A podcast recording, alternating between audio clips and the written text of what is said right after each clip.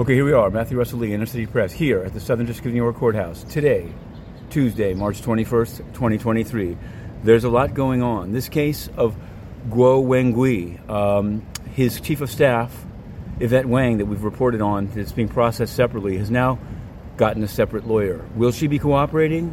Well, we don't know. We also covered yesterday a hearing in the Pras Michel case in D.C., where the judge has ordered the FBI and the Southern District, and I guess DOJ generally, to produce all negative information they have about Mr. Guo from their file for Pras Michel to see for trial. He might get his trial uh, pushed past March 27th. I don't know. Either way, we're covering it. Um, in an, uh, the Saipov case, the man who was given life imprisonment instead of the death penalty for killing eight here in New York City on the West Side bike path, he wants his sentencing moved up to April 17th so he can just get out of town to Florence, Colorado. Government might be asking for a delay. We have to see. We wrote a book on that. It's called uh, Terror in Tribeca, and we're going to be doing one on Guo and Pras. So uh, keep those part, postcards, postcards coming. Now, on the Trump matter, yesterday we spent a lot of time in front of, in front of 80 Center.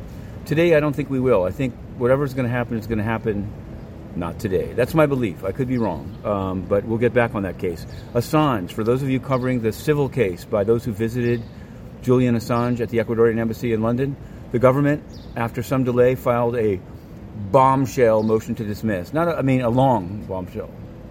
And it says that you have no expectation of privacy when you visit Julian Assange, when you enter a foreign embassy, when in fact you're any place outside the United States because they're allowed to surveil. It, they make some pretty strong, uh, strong. They make some pretty outrageous Fourth Amendment arguments.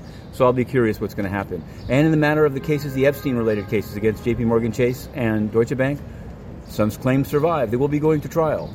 Meanwhile, J.P. Morgan Chase Jamie Dimon are being celebrated by the regulators for attempting to prop up First Republic Bank.